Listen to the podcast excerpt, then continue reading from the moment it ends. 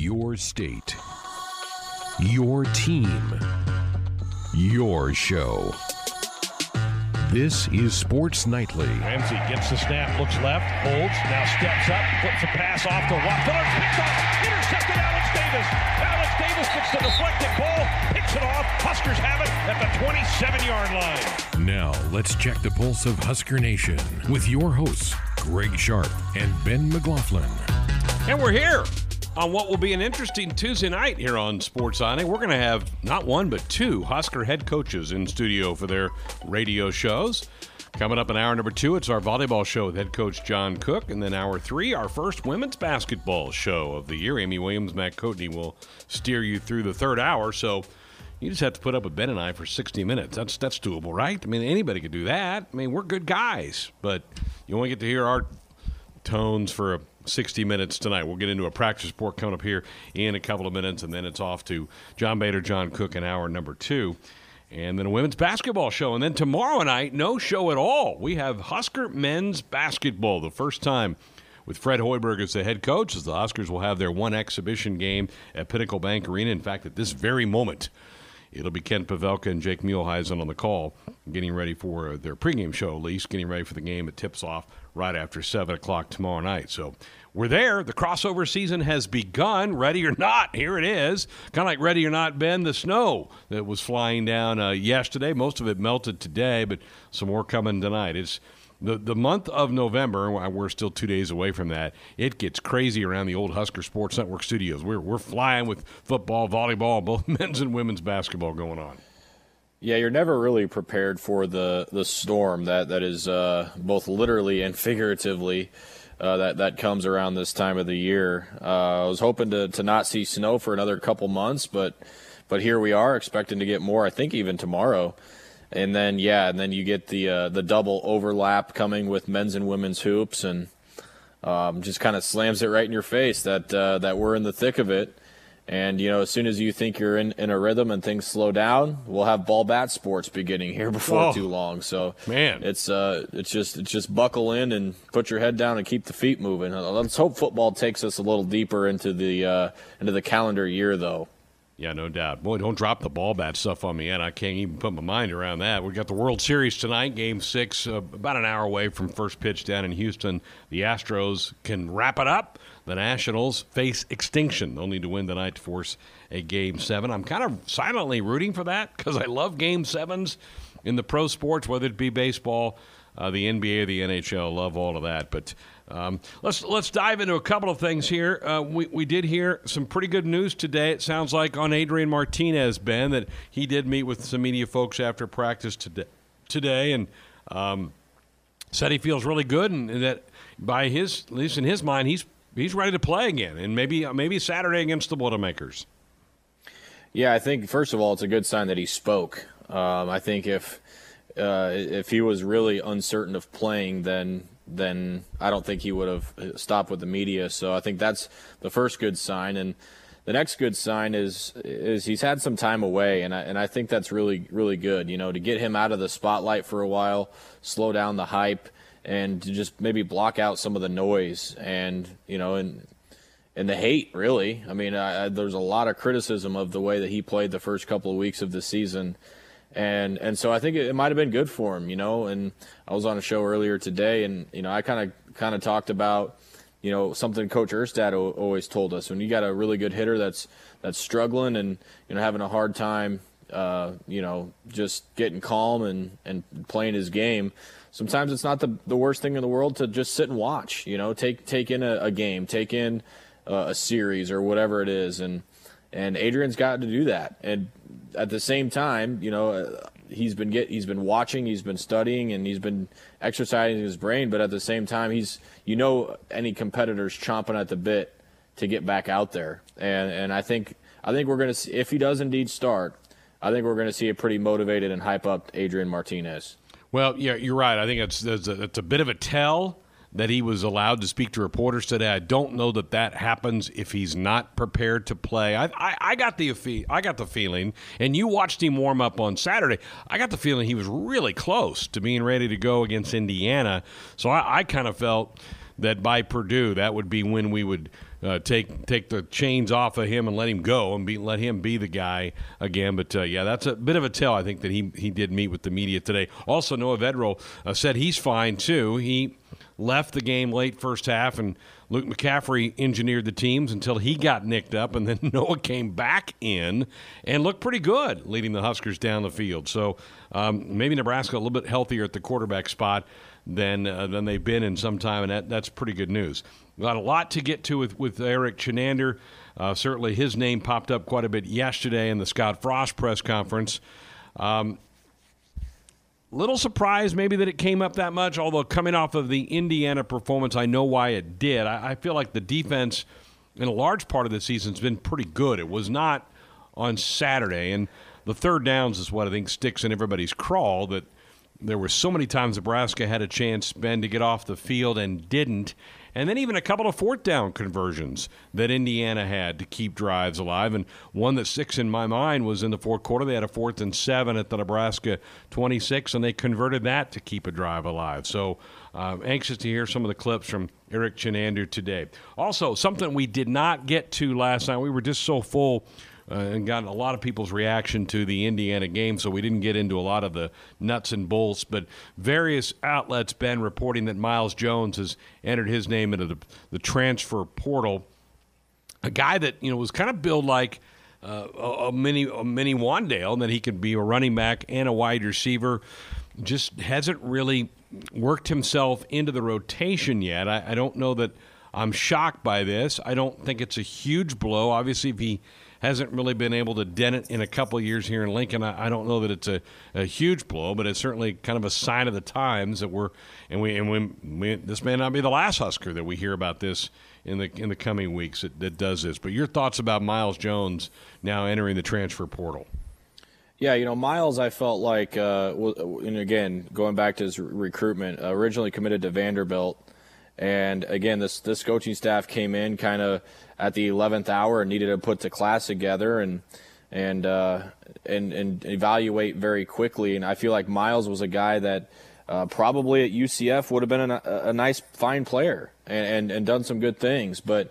Just and, and I hate just putting this label on on a guy like him, but just his physical stature. You know, he's Wan'Dale's put together. Now Wan'Dale's been lifting weights since his freshman year of high school, and um, his father's into fitness, so he, you know he he's physically he's he's probably more ready. But Miles is a was came in about 160 pounds soaking wet, and and, I, and in, a, league like the American, I feel like you can get away with a little bit of that. Just even a couple of the guys on UCF's team right now are are built that way.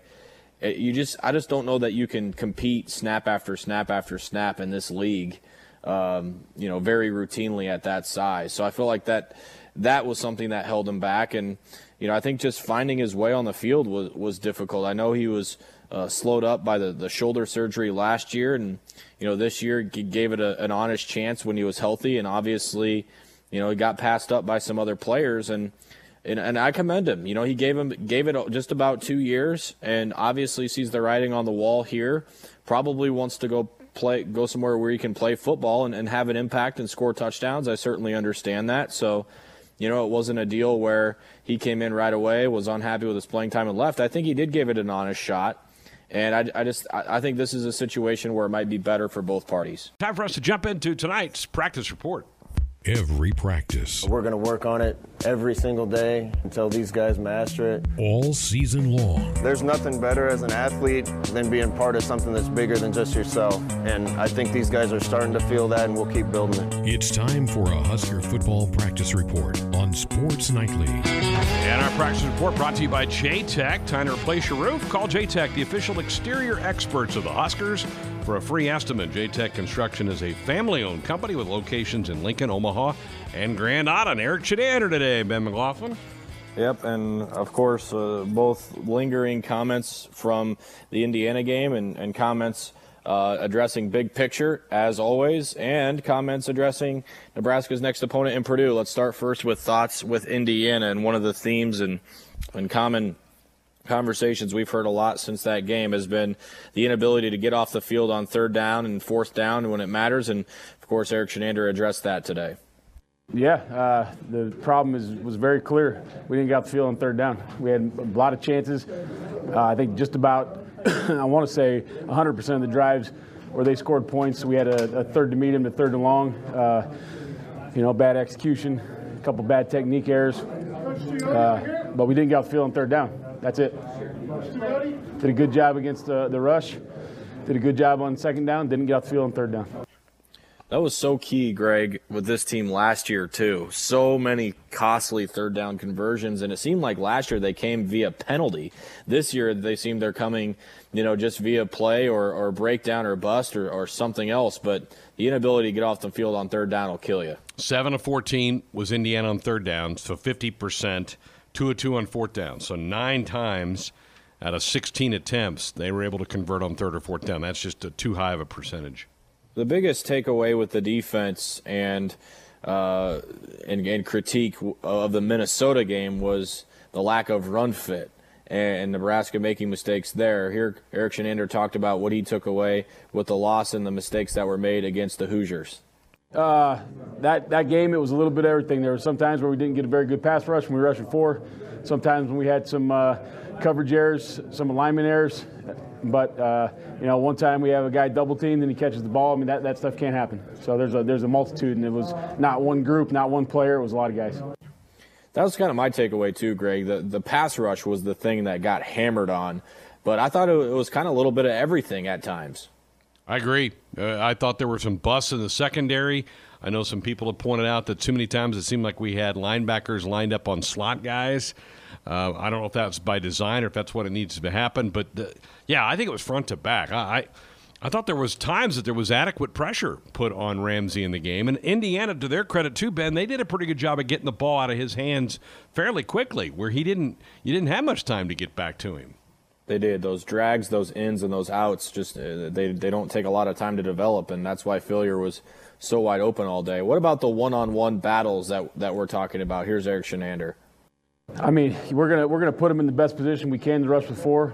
Um, but you know, when they have five blockers, you got four rushers. Somebody has to be able to win a one-on-one battle. Somebody's getting a one-on-one. More than one guys are getting a one-on-one. Somebody has to win a one-on-one battle. I feel like a lot of times, Greg, it's one of the Davis twins that that that is able to win one of those and and uh, and get to the backfield. But uh, unfortunately, it just it, it didn't happen early enough or often enough against Indiana. Still, he had a sack in the game. That was, you know, he he's got the most sacks in his career of any Husker defensive lineman. That was his tenth one. But you're right, Khalil seems like he's one more than even Carlos has this year. But it it's not enough. It's it's been a handful of times. It's just not been quite enough. Indiana gave Nebraska a handful of different personnel packages and groupings on the field, and I, I'm expecting to see more of that as the season unfolds. The defensive coordinator talked about that today too. Well, I mean, just because something's going well doesn't mean they're going to allow you to do it. You know, if something's working well against 11 personnel, they might get away from 11 personnel and put in 0-1 and get in a, bunch of empty. They might get in 10, they might get in 12. So you have to be able to adjust to every single personnel grouping. And then if they get into a different personnel grouping, something else might be working well, they're going to switch. Something might not be working good, they're going to stay with it. Then you got to switch. Um, but that, that's kind of the game you, you play. So it, it all depends on field position and what grouping they're in. And that kind of goes to your point a little earlier, Greg, about uh, getting linebackers on receivers. You know, um, the, the 0-1 personnel, which we did see. Uh, we did see a handful of 11 personnel, which uh, again one tight end, one one back, and and that unfortunately when they're in the 11 personnel, we saw a lot of you know enough base defense to where that means a linebacker is going to be matched up on a wide receiver or Hendershot the tight end, and credit Indiana for taking advantage of those matchups. Good scheme. Uh, that's what impressed me last week as I was studying Indiana is that they do a nice job of getting what they want offensively, and their playmakers out there to get the ball. And they have plenty of them too. That's that's that's a pretty solid Indiana team. And so I, you know, while disappointed in Nebraska, it wasn't overly surprising as I prepped for that one.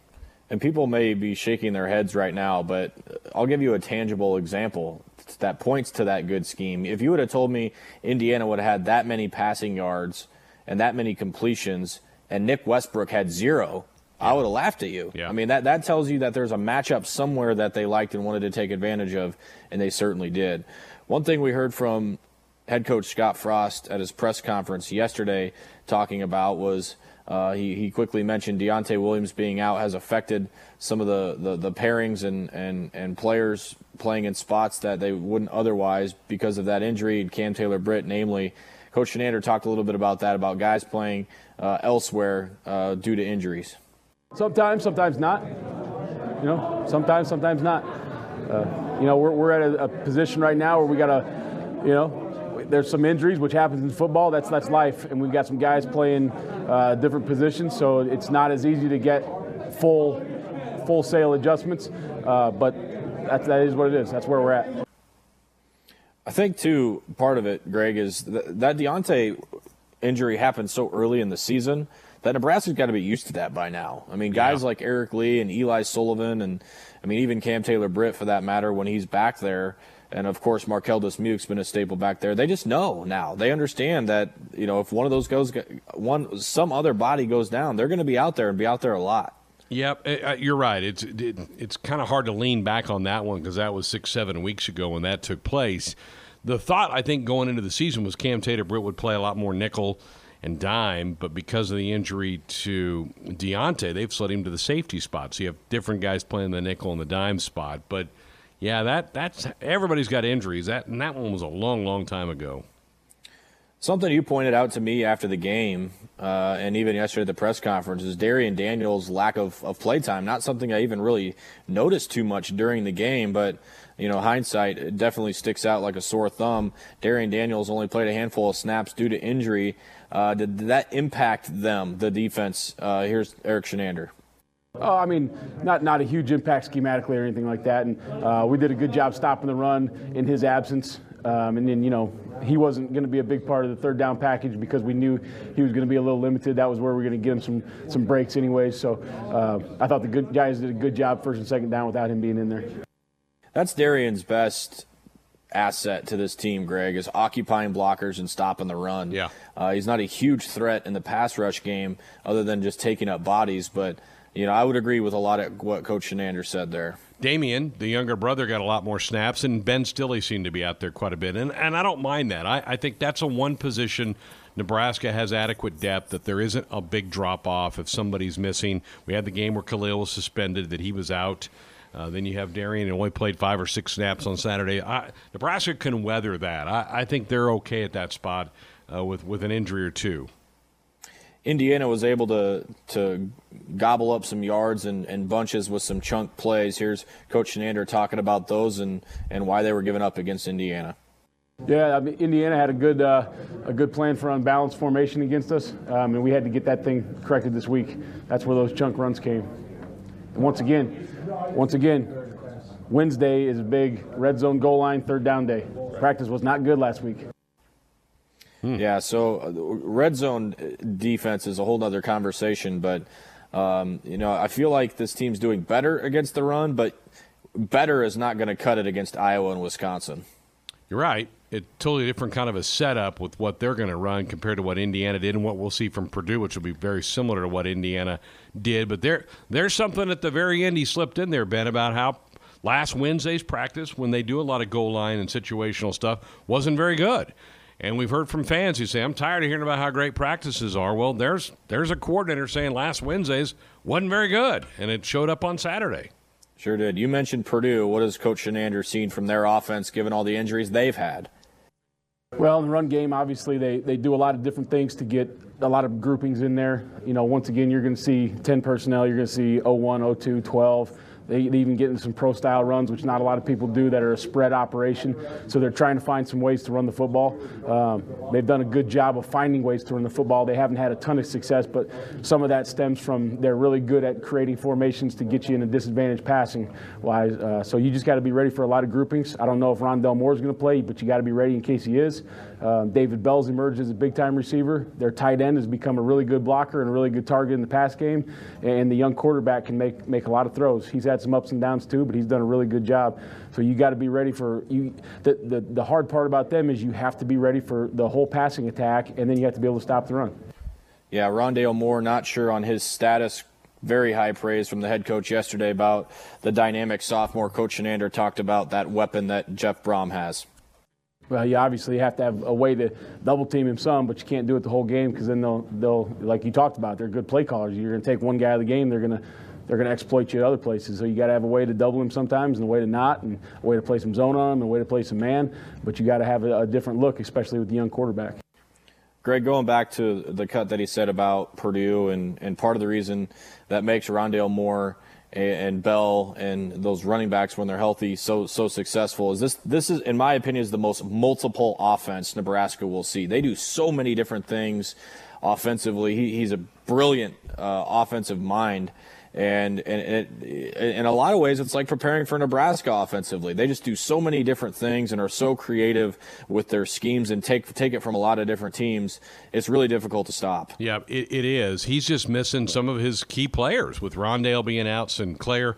Elijah Sindelar, their quarterback, breaks a collarbone in week five, so his his season comes to an end quickly. Uh, so that's, I mean, they're just shorthanded with what they're trying to do. They haven't been able to get much of a running game going. Their offensive line's been leaky at times, so there just have been a lot of issues. I don't know what to think. People keep asking me, "Do you think Rondale's going?" I don't know. I have no inside information whether Rondale Moore is going to play. But what they did in the recruiting process, Ben, is they had a great freshman in Moore a year ago, and now they go get another really good freshman wide receiver in Bell, who had 13 catches against Iowa a couple of weeks ago. That's what you do. You back up a class with another good class, and some of these game breaking type offensive players. That's what Nebraska is going to want to do. I mean, you had Adrian Martinez in one class, and you get Wan'Dale Robinson in another. What can Nebraska do next year in the recruiting class? That that's exciting to think about. But you're right. We're preparing for a Jeff Brohm team's not an easy an easy chore for Erik Chinander and the defensive coaches this week.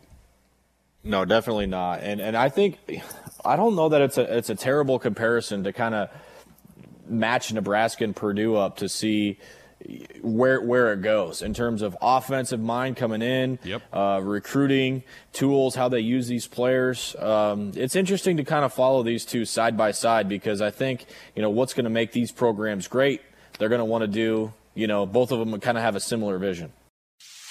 This is the Nebraska Volleyball Radio Show, right here on the Husker Sports Network. Pass by Otek. It's a bad one. Bumps into the back row. Roll shot.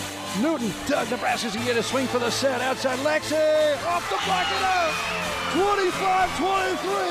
Nebraska comes back from eight down and wins the first set by two. With Husker head volleyball coach John Cook. Jazz chases down the errant pass and a big hit from Lexi Sun after Jazz was sprinting all the way over to her right and tomahawked it all the way across the court, perfectly placed inside the left hand, and Lexi bounces it off the floor. Now here's your host of the Nebraska Volleyball Show, John Baylor. Greetings, Nebraska. Welcome to your Nebraska Volleyball Show. In fact, your Sartor Hamann Jewelers Nebraska Volleyball Show, Sartor Hamann Jewelers, where Nebraska gets engaged. I'm John Baylor, soon to be joined by the 20 year head coach of Nebraska Volleyball, John Cook, the Big Red. One and one this past week. It was the Indiana weekend. First, the Hoosiers. Friday night, Nebraska drops the first one, storms back, dominates the next three and the Huskers take down Indiana 25 13, 16, and 14. And then the following night, you just heard the final point as Nebraska won the first set, coming down, coming back from down eight, and then dropped this, a deuce game in the second, coming back from eight down in that one and nearly claiming the second set. So at 1 1, we go to a third set in West Lafayette. The Huskers lose that by eight and then win the fourth by five, and we go to the fifth. Nebraska does not lead in the fifth and drops it 15 to 8. Your Huskers are now 8 and 2 in the conference, two matches behind. Wisconsin at the top of the conference. The Huskers overall are 16 and 3. What about the future? Rutgers at home here in Lincoln, 7 p.m. Friday night. Rutgers has a one match win streak. Rutgers just broke an 80 match Big Ten Conference losing streak by winning set number five at home against Northwestern on Sunday. Northwestern somehow remains un or winless rather in the conference, and meanwhile, number seven Penn State, the best rivalry in college volleyball resumes Saturday night, 7:30. The Blue against the Red. I'm John Baylor, and you know your identity, and you can join us at 866 Husker One, 866 Husker One on the Nebraska Volleyball Show Tuesdays, 7 p.m. Central. Here's the head coach, John Cook. How are you, sir? JB, doing good. A little chilly tonight, but the body's adapting. Winter has arrived without warning. Yeah. This is always a hard time of year because it's just like, boom, it gets really cold. And it's usually while you're sleeping. Oh, So there's no adjustment period. You go to bed, things are balmy. You wake up, ho! yeah. Where are my fire engine red long johns? Yeah. I mean, I'm still trying to wear shorts, but it it it, it feels cold. You can take the kid out of San Diego. You right. can't take San Diego out of the kid. That's right. But you've been going with the hoodie look. You hang out with all these young adults, you, you start to dress like them. Hoodie. Well, Scott Frost wears these hoodies too, Hey. so I'm just trying to be cool. I, I think it's a, uh, a lack of appreciation for peripheral vision.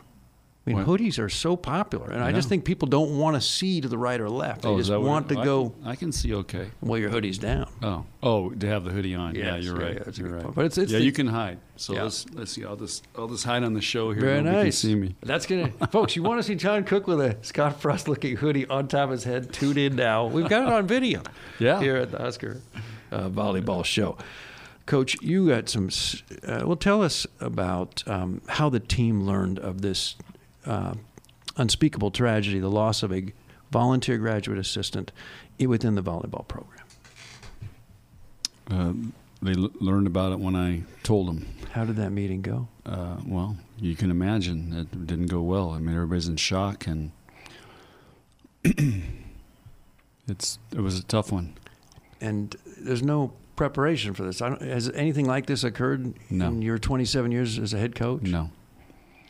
So, yeah, it's all new territory. But we have a great support staff. Um, Brett Haskell and I and Lindsay, you know, got together and kind of made a plan and how, how we would handle everything. And we had support for everybody. And, and uh, so, uh, yeah, it's a really tough deal. Really feel terrible for his family. Mm. And, and uh, it's very confusing you know how all this happened and so we, we still don't know all the details and uh, it's just a really really tragic thing And do you've been in touch with Dane's family yeah since this Yeah, happened? yeah. And yeah have they returned to Lincoln at this point? Have they come to Lincoln? no there there's going to be a funeral uh, friday uh, in new york Mm. uh, we're Right. sending um, four people there And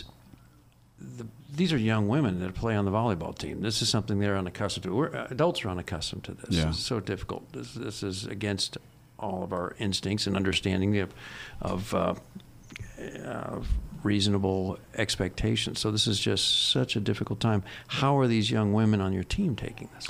Well, you can I can tell they're, and I feel the same way. You just uh, you're just emotionally drained right now.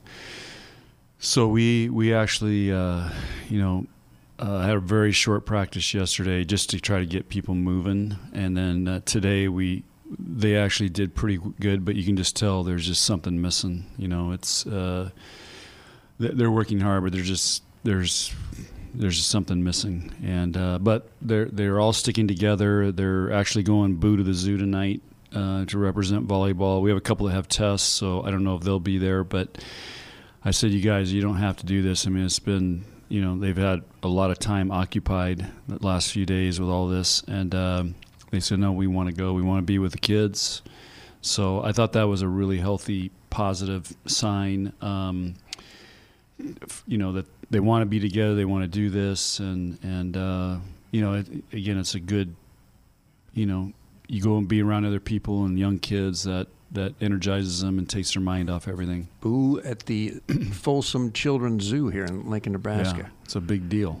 Yeah, it's a big crowd there every night for Boo at the Zoo. You throw the Husker volleyball team out there, I don't know where people are parking. Yeah, yeah, You're already parking four or five blocks from the zoo on Boo, Boo at the Zoo. You throw the.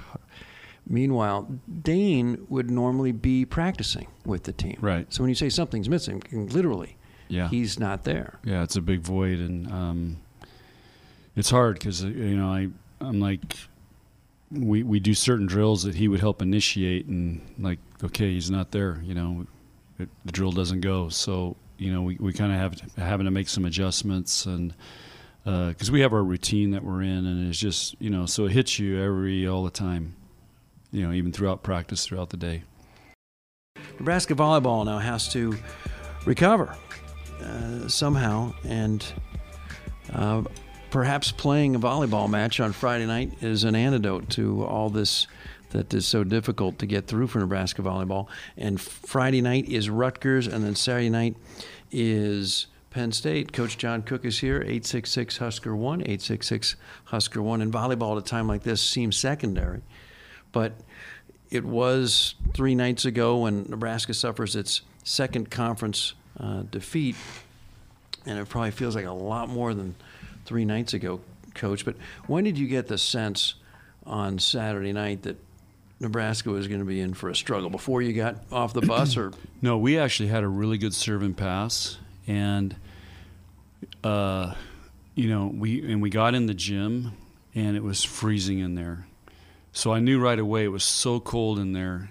Uh, I mean, I, I was shivering, and I don't know if Purdue set us up or you know but it was they run this they got this new air conditioning system and then it's cold out so it was really cold in there. So i knew okay our players are going to have a hard time getting warm.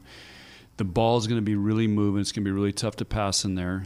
And um, so i knew it could be an ugly match. And then um, just the way we started out we just were not in sync. Uh, you know nicklin wasn't in sync. We just nothing was working for us. But then we made that great comeback so i thought okay we turned the corner. We're rolling. We've got to have a lot of confidence from that. And uh, John, we did find out today that there was a pivotal point in game two when Le- Lexi's shoe came off. Jaylen runs out there, grabs the shoe. Yes. And apparently, in the rules, that when that happens, you stop the, you stop and replay the point. And the refs did not. Interesting. I wondered if and we, was... we were yelling like, "Hey, are we stopping this or what?" And that's why Jaylen ran out there because he didn't want somebody to trip on it.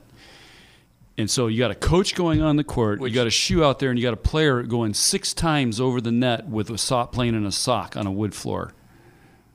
Insanity. Mm. And they should have stopped it right when the shoe came off. It should have stopped. And the Nick, down official was trying to stop it, and the up official wouldn't. Why didn't the down official blow a whistle if he's trying to stop? I don't know if he's. I don't know if he has a whistle. I don't know. Mm, I mean, yeah, I, you're right. I don't know if they do. That's right. I saw Nicklin look at Lexi a couple times, hoping Nicklin could set Lexi, but yeah. but she looked over. So Nicklin kept doing this two shoot in that 23-23 yeah. pivotal rally, yeah. which wasn't going to work. Right. And no. I guess Nicklin felt at the time there were no other options offensively. Right. Well, we were trying to get the ball in the middle, but I mean, it was just yeah. It was. I mean, she had uh, Maddie on a bick, but we. I don't think we'd ever gotten a rhythm where or the ball where we could you know she could do that but yeah so i like to have that point back and replay it because um, we ended up I mean, Lexi blocks a ball and they make a great cover, yeah. which we we Challenge. you know it's still, and I've seen the replay. It's very, and we had the same thing at Indiana. And again, it looks like the hands underneath it, but they say, "Oh, part of the ball touched it." It looks no different to me. You, you know, the hand is going under. Did the ball hit the ground? So it's just somebody's total interpretation of it because it's so blurry, mm-hmm. and you can't tell if your hand's completely under it or if, it, if it's hitting the ground. I mean, you can see if it hits the ground, your hand's not there. But when it's that close and part of your hand's under, okay, is all your hand under or just part of it? And on a pancake, it's unsuccessful if any part of the ball hits the floor. Yeah, but there's no way on those replays you can tell. I mean, I, I we uh, we've seen it. We we got the video of what the guys, so, the refs saw. So the ref can't reverse. So it. you, well, they can, you know, but it's so hard to tell. So yeah. one guy called it down, and the one guy at Purdue called it good, and you cannot confirm or deny way. one way or the other. It's so close. And both went against us, the one at Indiana and yep. the one at Purdue. Yep. And I, and I, you know, I trust Jaylen, Kayla, those guys. I mean, they got great eyesight. With you know, they're, they're Olympians. They said it was down. Well, the one in Indiana. Well, our players all said the one at Purdue was down. That's yep. why I challenged because I couldn't see it. I mean, there was bodies everywhere. Yep. And then the one thought it was down. Yeah, the one in Indiana, uh, all the girls were saying it. Mm. And they're telling me because I'm like, what do you, what do you want me to challenge? I don't know what you're talking At about. Purdue. But I couldn't. I mean, there was. If you look at it, there's bodies everywhere, and the the setter just kind of puts her hand down. Um, and uh, at Indiana, I mean, I've never seen Kayla get up the bench and start yelling at our official. Because Megan thought she had a Yeah, pancake. oh yeah, it was beautiful. I mean, that thing was textbook. And they said no. She was flying, diving, hand under it, popped Popped up perfect to. Nicklin. I mean, it was you couldn't be any better. But the guy called it, and we and I'm telling her, "She- you watch, he's not going to change his. He's not going to look bad on this and change it. And the play at Purdue that we're discussing, the no, the, the play where Alexi's playing with one shoe and, and one sock, uh, was 23 23. Yeah. And my first inclination was they're going to whistle Jaylen for an infraction, no matter what. Yeah, that's you- what I you- thought too You when ran out a there. coach can't Yeah. go out there and start Yeah. playing. Or That should be an stuff. immediate like blow the whistle, So- done. So it's either Purdue's point because we got an assistant coach running out there, or we look at the rule book and decide, well, he had reason to be out there because there shouldn't be any play right now. Play Right. should stop. Right. So if we can start doing that, I'm going to have to start having Kayla run out there and make a play, Jaylen run out there and make Kayla's a play. Kayla's good. Yeah, they can go. I know they're Just- really good. Just ask Brazil. Yeah. She'll tell you. Yeah. They'll So tell just you. hey, go out there and you know, Get out there. pop the ball up, set, set a ball, dig a ball, chase it down. So when we shank a ball, we'll have one of our coaches run out there and shank, play. How it. did Lexi's shoe come off at 23-23? Well, so we, if you watch the whole thing, um, I don't. I think there was a wet spot on the floor, Mm. so you can see she hits this wet spot.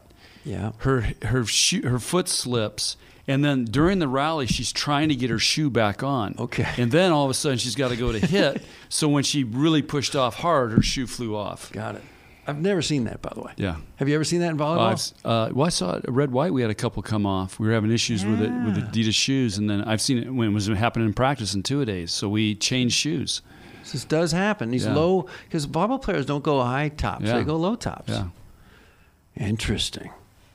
It was it was fun to watch until the end of the rally. Yeah, but Purdue played great, and we just, you know, I don't know if we played well enough to win, and um, we had our chances and didn't capitalize. And Purdue, you know, we gave them a ton of momentum and confidence, and uh, but when you don't pass and you make a lot of errors, you're going to lose. Does the colder temperature make passing more difficult? Yeah, So the ball bo- the ball moves a little bit more. Yeah. So it's, it's all aerodynamics. Mm. So if when you when you learn how to fly an airplane, okay. Yeah.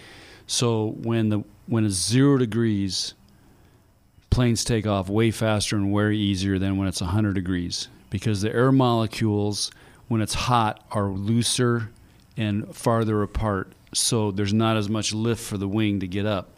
When it's cold out, it's zero degrees, there's the molecules are way tighter, so planes just lift off really quick. And again, when I got my pilot's license, I you know when I was flying in the winter, the plane I was training in, literally we'd start down the runway. Next thing I know, I mean the nose is coming off, and you know, 100 feet when it's really cold. And then if you're at altitude, air's thinner, and if it's warm, and that's why the air the runways in Denver and Phoenix and stuff are so long, because in the summer when it's really hot, it takes way longer for the planes to get airborne. Interesting. Yeah, Now, Jamie. what's so this- this is aerodynamics 101 right here. This isn't Nebraska volleyball. I'm not doubting any of it. I'm trying to figure out the applicability to 23 23 or to the match on Saturday night. well, you think about it. If you're serving a ball in cold air, Yep. it's gonna the cold air is gonna make that ball lift, Ooh. move, jump. Gotcha. If it's hot, and again, a lot of our matches we've played in hot gyms. I'll, I'll go back 2005, Minnesota, Illinois. Illinois doesn't have AC. Right. So when it's hot in there, Oh, everybody man. passes pretty good because the ball doesn't move. That was a poor man's sauna at Huff Hall yeah, this year. Yeah. So we passed great there. There were elderly dudes in uh, terra cloth towels that night. Yeah. It was really hot. yeah. And that was there was another place we were earlier this year. So it's a totally different volleyball environment Yeah. Yep. when when it's hot out. Yeah. And the ball just doesn't move a whole lot. But Yeah. interesting. Yeah. That's why you see a lot of a lot of matches where it's warm in, in the early part of the season. They're in warm gyms with no air conditioning. You'll see that these things, these games will go on forever, and it's just side out, side out, side out. You know, no, and there's you know, You're in system the whole time. yeah, Your pass is yeah, perfect. just a lot easier. Interesting. So I he's going to dial down the temperature on Saturday night against Penn State at the Devaney. Uh, we always try to make it comfortable for everybody.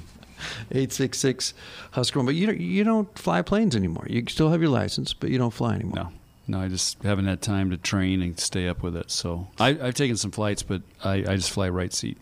Not a good part-time hobby. No, it's not. No. Tonight, it's the Nebraska Women's Basketball Show right here on the Husker Sports Network. Ivy up the floor, right into where the defense is. Spins around Page, delivers deep right side. Kissinger for three. You betcha! Heidi off the assist assistant. Kissinger hits her for three. Our weekly look inside Husker women's basketball. 4.6 seconds to go in the first quarter. Comes into Sam Haiby, crosses half court with two, with one. Can she get to the basket? Yes, she can! Yes, she can! It counts! She went all the way in 4.6 seconds and scores! Sam Haiby gets to the rim more than anyone who changes a tire! With the head coach, Amy Williams. 107 to go in the game. Whitey at the foul line. Deep right side. Leah Brown, three. You betcha! Off the assist from Whitish. Amy Williams pops her fist. That's a big time three by that freshman from Indiana. And Leah Brown has a career high 27. Now here's your host, Matt Coatney. I am the luckiest guy in the world because for the fourth year now, I get to sit here for 14 weeks during the basketball season and talk to Amy Williams about basketball. Who else gets to be as lucky as I do? Welcome to the Nebraska Women's Basketball Show. I'm Matt Coatney. We have Amy Williams with us for the entire hour. How have you been? I have been fantastic, Matt. How about yourself? Well, I'm, I'm doing great. Um, I have to say that it's great seeing someone other than Steve Taylor sitting across the table from me. You can tell him I said that. I know you're good friends with him. We've got Coach Williams for the whole hour 866 Husker 1, 866 487 5371.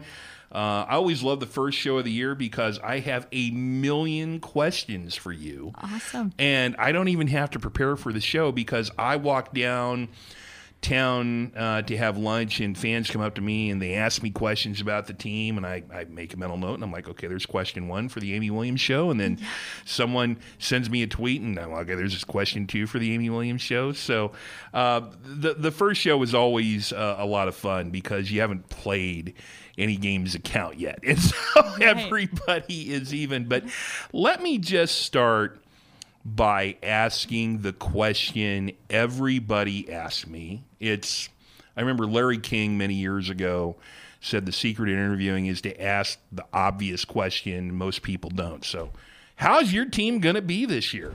Yeah. Just that simple. How's your team going to be this year? Yeah, I think right now we are um, we're very cautiously optimistic with this team that uh, we're capable of being competitive for a championship, and uh, we feel like we have the pieces to be able to be competitive. But there's a lot of things that are going to have to happen and kind of come together, and that we're going to have to be able to um, overcome uh, in order for that to happen. And you know, th- there's storms that are on the horizon that we haven't even seen yet. Mm-hmm. Um, some that we've been, you know, identified already early um, that we're going to have to be able to. Oh, this particular group, I feel like we're talented enough that.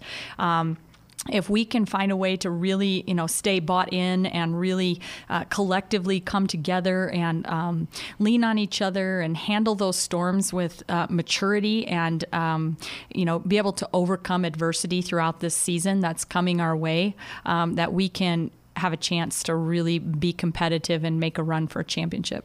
We're having the Amy Williams Nebraska Women's Basketball Radio Hour tonight because the season gets started this Saturday. Uh, you'll host Rogers State in an exhibition game at 4 o'clock Central at Pinnacle Bank Arena. And so uh, I think I'm ready for the season. Two days ago, I didn't think I am, but I think I've gotten ready. But for yourself, your team last year went 9 and 9 in a very competitive Big Ten overall the record not as glossy as 14 and 16. You had such a hard non-conference schedule. On top of that, four freshmen that made up the bulk of your bench, at least early in the season. Now you got everybody back except one person. Maddie Simon graduated.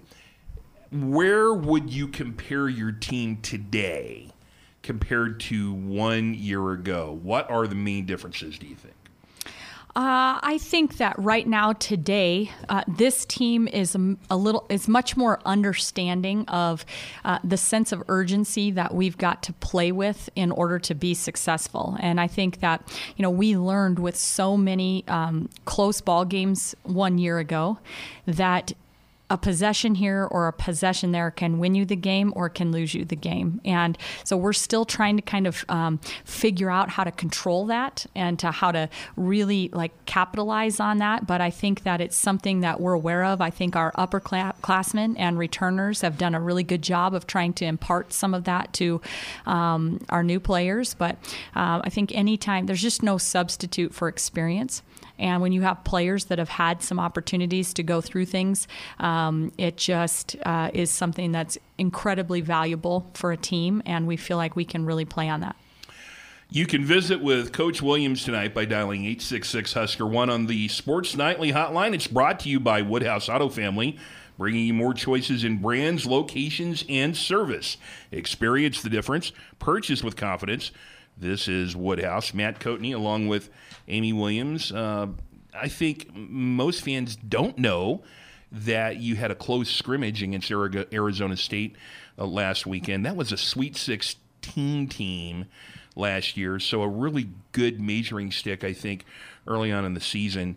Uh, a lot of coaches are um, doing these close scrimmages as opposed to playing two exhibition games against Division two or NAIA competition. Um, but let's just start with Arizona State. What were your thoughts on that close scrimmage? I know I know the coaches agreed not to talk too much about it, but just in very general terms. Um, how did you feel about that? Yeah, I mean, well, the thing that we like the best about being able to do that close scrimmage, and trust me, anytime we can get into Pinnacle Bank Arena with our incredible fan base kind of um, at our backs, we're excited to do that. And so the exhibition games provide us that opportunity, and, and we're excited for that coming up on Saturday. But the thing about the closed scrimmage is it provides us an opportunity where we can play. We played four quarters with Arizona State, but we also did some scripted out situational stuff that, um, you know, just, um, you know, in a normal f- four quarters, 40 minute exhibition game. You don't get all of that experience to be able to see some of the timing and spacing in late game situations and how to handle this and okay if we're you know doing this defensively on this particular situation or inbounds play and how we handled that and I think those experiences are very valuable up against somebody else um,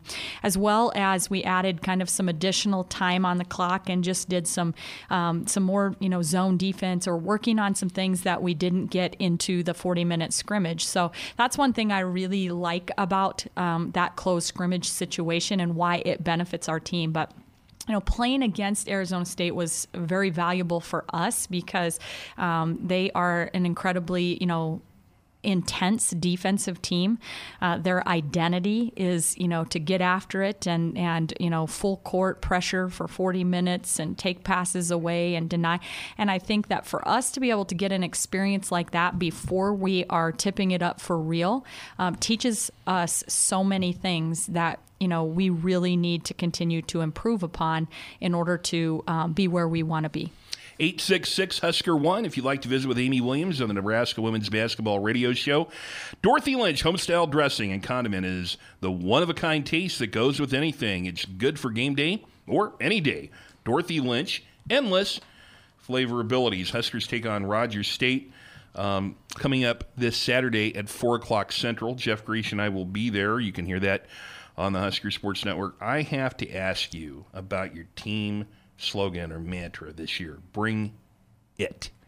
And I've seen that, and I've not been around the team as much as I normally am during the season, during the summer and the fall, but very interesting slogan. And I know you always have something that your team can hang on to. Tell me a little bit about that slogan. Well, that slogan, you know, one thing that, you know, we've talked quite a bit about is we wanted our players to be able to kind of come up with what our mantra is and for them to be invested in that and to really buy in when we're huddling out to that every day that we feel like it kind of needs to come from them. And in our postseason meetings like um, we spent quite a bit of time talking about um, you know being truly invested and what that looks like and what that means. And um, you know one thing you know we had seen um, throughout the men's basketball um, tournament.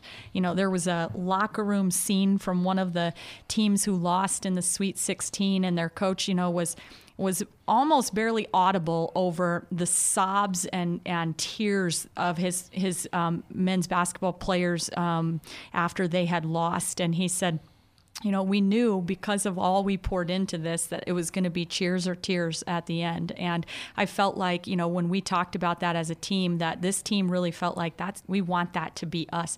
You know, tears or cheers, knowing that we um, threw everything in, we were fully invested. And then the other kind of a motto that kept coming up from them in their individual meetings and the feedback we got was you know just the, the togetherness that it requires and um, knowing how you know being able to lean on each other like family and how how important that um, together piece is so it was kind of invest and together invest together yeah. invest and together and those were kind of the um, the messages that kept coming up from our team and so kind of as we just looked at that it was kind of um, uh, two areas that we felt like we could really buy into as a group. And then that kind of shortened down to bring it, um, which is that investment together. Um, so I think that's something, you know, sometimes the girls will huddle us out to invest and sometimes to together and sometimes bring it on three. And, you yeah. know, it's kind of the, you know, I think everybody knows what we're, um, what we're wanting to be about when we say that. 866 Husker 1 if you'd like to visit with Amy Williams on the Nebraska women's basketball radio hour. Uh, no NCAA tournament last year after making it the year before. Um, usually, making it to the big dance is a goal of most teams, no secret about that. But this year, you've got your top seven scorers back.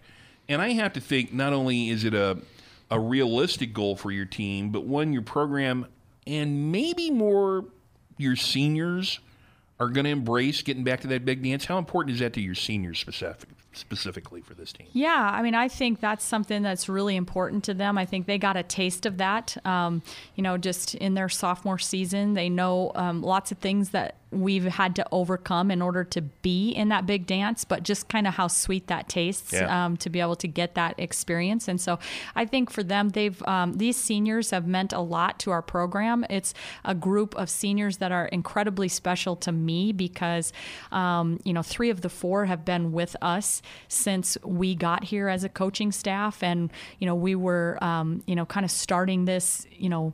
Uh, journey together. And so um, there's nothing that I would like more as their coach than to be able to see those individuals playing in the NCAA tournament. This is the Nebraska Women's Basketball Radio Hour. I'm Matt Coatney. When we return, we're going to talk about those seniors.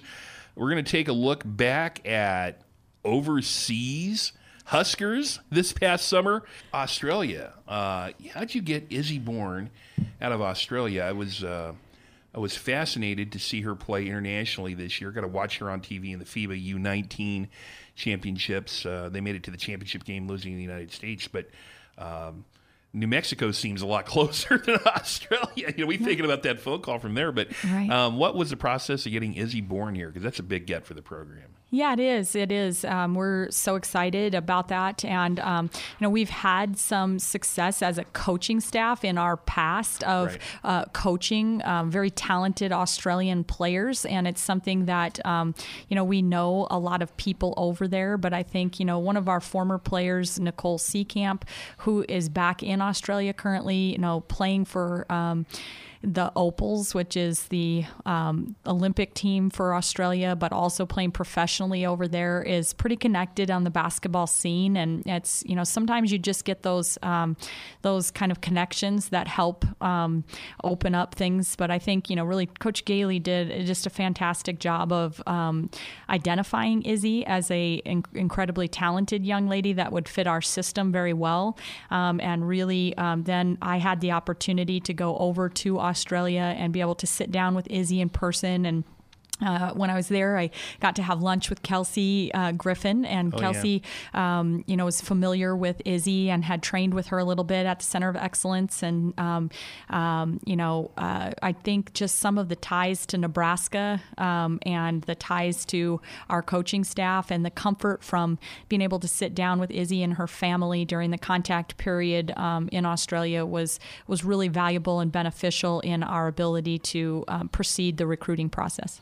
866 Husker 1 is the number if you'd like to visit with Amy Williams tonight on the Nebraska Women's Basketball Radio Hour. Hey, the Tunnel Walk was an instant tradition 25 years ago, and it remains one of the most electrifying entrances in college football. Subscribe to Husker Sports Podcast on any podcast streaming service, and you can listen to the newest Husker Sports original presented by J Tech Construction. Uh, visiting with Amy Williams here. Last year you had four freshmen. This year you've got three freshmen. You really needed those four freshmen last year to play, especially early on. They were your bench, pretty much the bulk of your bench. Different circumstance this year because you've got your top seven scorers back. Then you add an Izzy Bourne, you add a Trinity Brady, uh, maybe a Kenzie Helms. But um, how different is it this year in trying to mold or meld three freshmen into a veteran team than it was last year, where Sam, Ashton, Kayla, Leah, you're going to have to play right now? What what are the differences? Do you think? Yeah, well, and not only those four freshmen one year ago, but Christian Hudson was a new player. So you're talking about like 45% of our roster was new one year ago, and so you know you're you're you, you know you have a lot of different players that are picking things up at different speeds and different you know um, times, and I think um, that that had a, a major impact. Um, but I think this year, those returning players have done a fantastic job of being able to kind of um, share um, their experiences and how that sense of urgency and that importance and the things that they learned um, from their um, their first year and, and their you know experiences up to this point. And it's really helped I think kind of just embrace those new three freshmen this year. And um, and the fact that you know the three freshmen that we have really do a pretty good job of being coachable. I mean you don't usually have to tell them more than one time. I think you know we teach things and it's like it might take them a time to kind of a, a second to kind of trigger oh yeah that's the play where I do this or you know whatever. But for the most part they really learn things very fast. Um, and that combined with great um, uh, kind of teaching from our upperclassmen, um, and you know, is is allowing us to advance a little quicker. Freshmen sometimes seem to be more ahead offensively than defensively for various reasons. Defensively, your team was four and ten last year in games decided by two possessions or less. I think your defense will get better if for no other reason than you've got everybody back except one person and defenses usually gets better as your birth certificate gets older. I've found, but from your standpoint, how do you think the defense will improve this year? What things have have the team done to get better, specifically on the defensive end? Yeah, well, you know, it's it's it's a good question, Matt, and very interesting. We spent quite a bit of time really talking about that after our Arizona State scrimmage, and um, you know, in some team meetings, time, and you know, is just you know, what is it that we would like for our identity to be? And you know, one thing that I think this group collectively like agrees on is that you know we want to be um, great at team defense and in order to do that, we feel like we have to be the most communicative team on the floor. Yeah. You know, the talking, they want to know that they can count on each other to talk. And we talk about, you know, loud, early, specific communication and, you know, wanting to, um, you know, be consistent with that. And um, knowing that you know the the more you talk on defense the more you're intense the more you're ready to play the more you're you know alert. And um, we think that that will carry over uh, to more team defensive stops and not really just relying on one or two people to spark us with you know big plays. Like we have a couple of kids that are capable of making you know big big um, flashy plays. And and I see Eli's one of them Sam Haiby is capable of that. Um, you know, we've got some kids that are capable of those things, but more just taking pride in team defensive stops where everybody does their job and it leads to our, our team being able to be successful. Exciting things like winning your team got to go to Europe this past summer. Uh, every program can do an overseas trip once every four years, so this was the fourth year. Uh, that just looked like a, a, tremendous time. You went to Italy to start off, and um, how did you guys decide to go to Europe? Yeah, um, to be quite honest with you, uh, I have never been to Europe. Um, we had considered, you know, several different like destinations um, for that type of thing, and um, you know, we knew that probably the best chance to give our kids competitive um, kind of a competitive situation was to probably travel to Australia or go to Europe and somewhere in Europe and um, and the team had gone to Australia um, for kind of the last foreign tour experience, and we knew that you know in Australia it's um, because of our experience with recruiting Australians um, Sure. that in August it's kind of their winter. And um, Yeah. you know, when it boiled down to it, we we we elected for the slightly shorter flight and to a place where we knew that we'd be able to have um, good uh, weather and and um, you know that we we could play great competitive teams, see some incredible experiences and um, history and tradition, and uh, really experience some different culture um, but also be able to get the things we were looking for as far as just competitive talent to go up against. And um, so it worked out particularly well.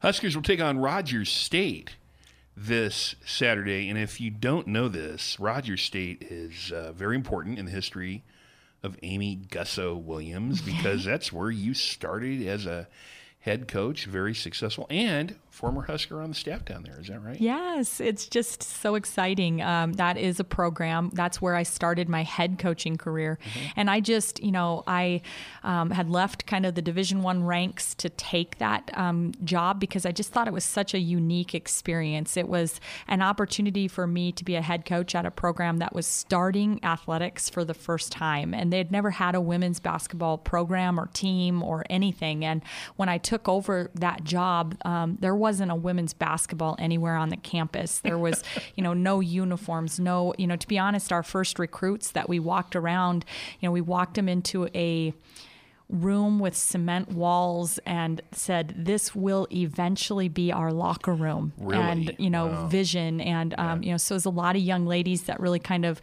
bought into our coaching staff and what we saw for the program. And uh, we were able to in a five year span um, take a team that in our first year went 13 and 18, and um, by the fifth year we were playing in the Elite Eight of the national tournament. And um, you know it was something that we poured our heart and soul into building that program, and now to be able to kind of uh, go up against them, we have a lot of people that are still connected in that athletic department that we care deeply about, and so we're excited to welcome them to Lincoln. Uh, one of those people is one of our own, and that's Jasmine Cincore, uh, who um, played in our program, just graduated here a couple years ago, and we're so excited that she's pouring into the young ladies and student athletes at Rogers State, and we're so excited that she gets to come back to Pinnacle Bank Arena. Four o'clock on Saturday. You won't miss the football game. That's at eleven. And then next Wednesday, the regular season opener, Alabama A and M at high noon, and all kinds of stuff going on with elementary kids. right? Yeah, we're really excited to be able to have a sportsmanship programming that um, some of our athletes and coaching staff, and um, uh, not just women's basketball, but other athletes in the department will be able to give some strong messaging to some of the youth in our um, state and um, to be able to give them an experience to experience that game. So we're welcoming back one of our former alum who's the head coach of that program as well. And so going to be looking forward to that. I have not seen Margaret Richards in 18 years, maybe. That'll be. Whoa, I'm getting old. Yeah, well, she looks the same, and Is that she right? looks like she could still step out there and, and hoop it up. So uh, I'm quite sure that she probably D's up her players oh um, my goodness. in practice. So Well, we're underway. That will uh, wrap up the Nebraska Women's Basketball Radio Hour Show 1 for the 2019 2020 season. We will see you at PBA on Saturday afternoon for a 4 o'clock start. Thank you, Amy Williams. It's fun. thank you, Matt. It's been fun. All right, that will wrap up Sports Nightly Hour 3. Thank you to everybody, and we will talk to you from uh, Pinnacle Bank Arena at 345 with a pregame show against Rogers State Saturday, and then Alabama A&M at high noon Central on Wednesday for the regular season opener. Good night, Nebraska.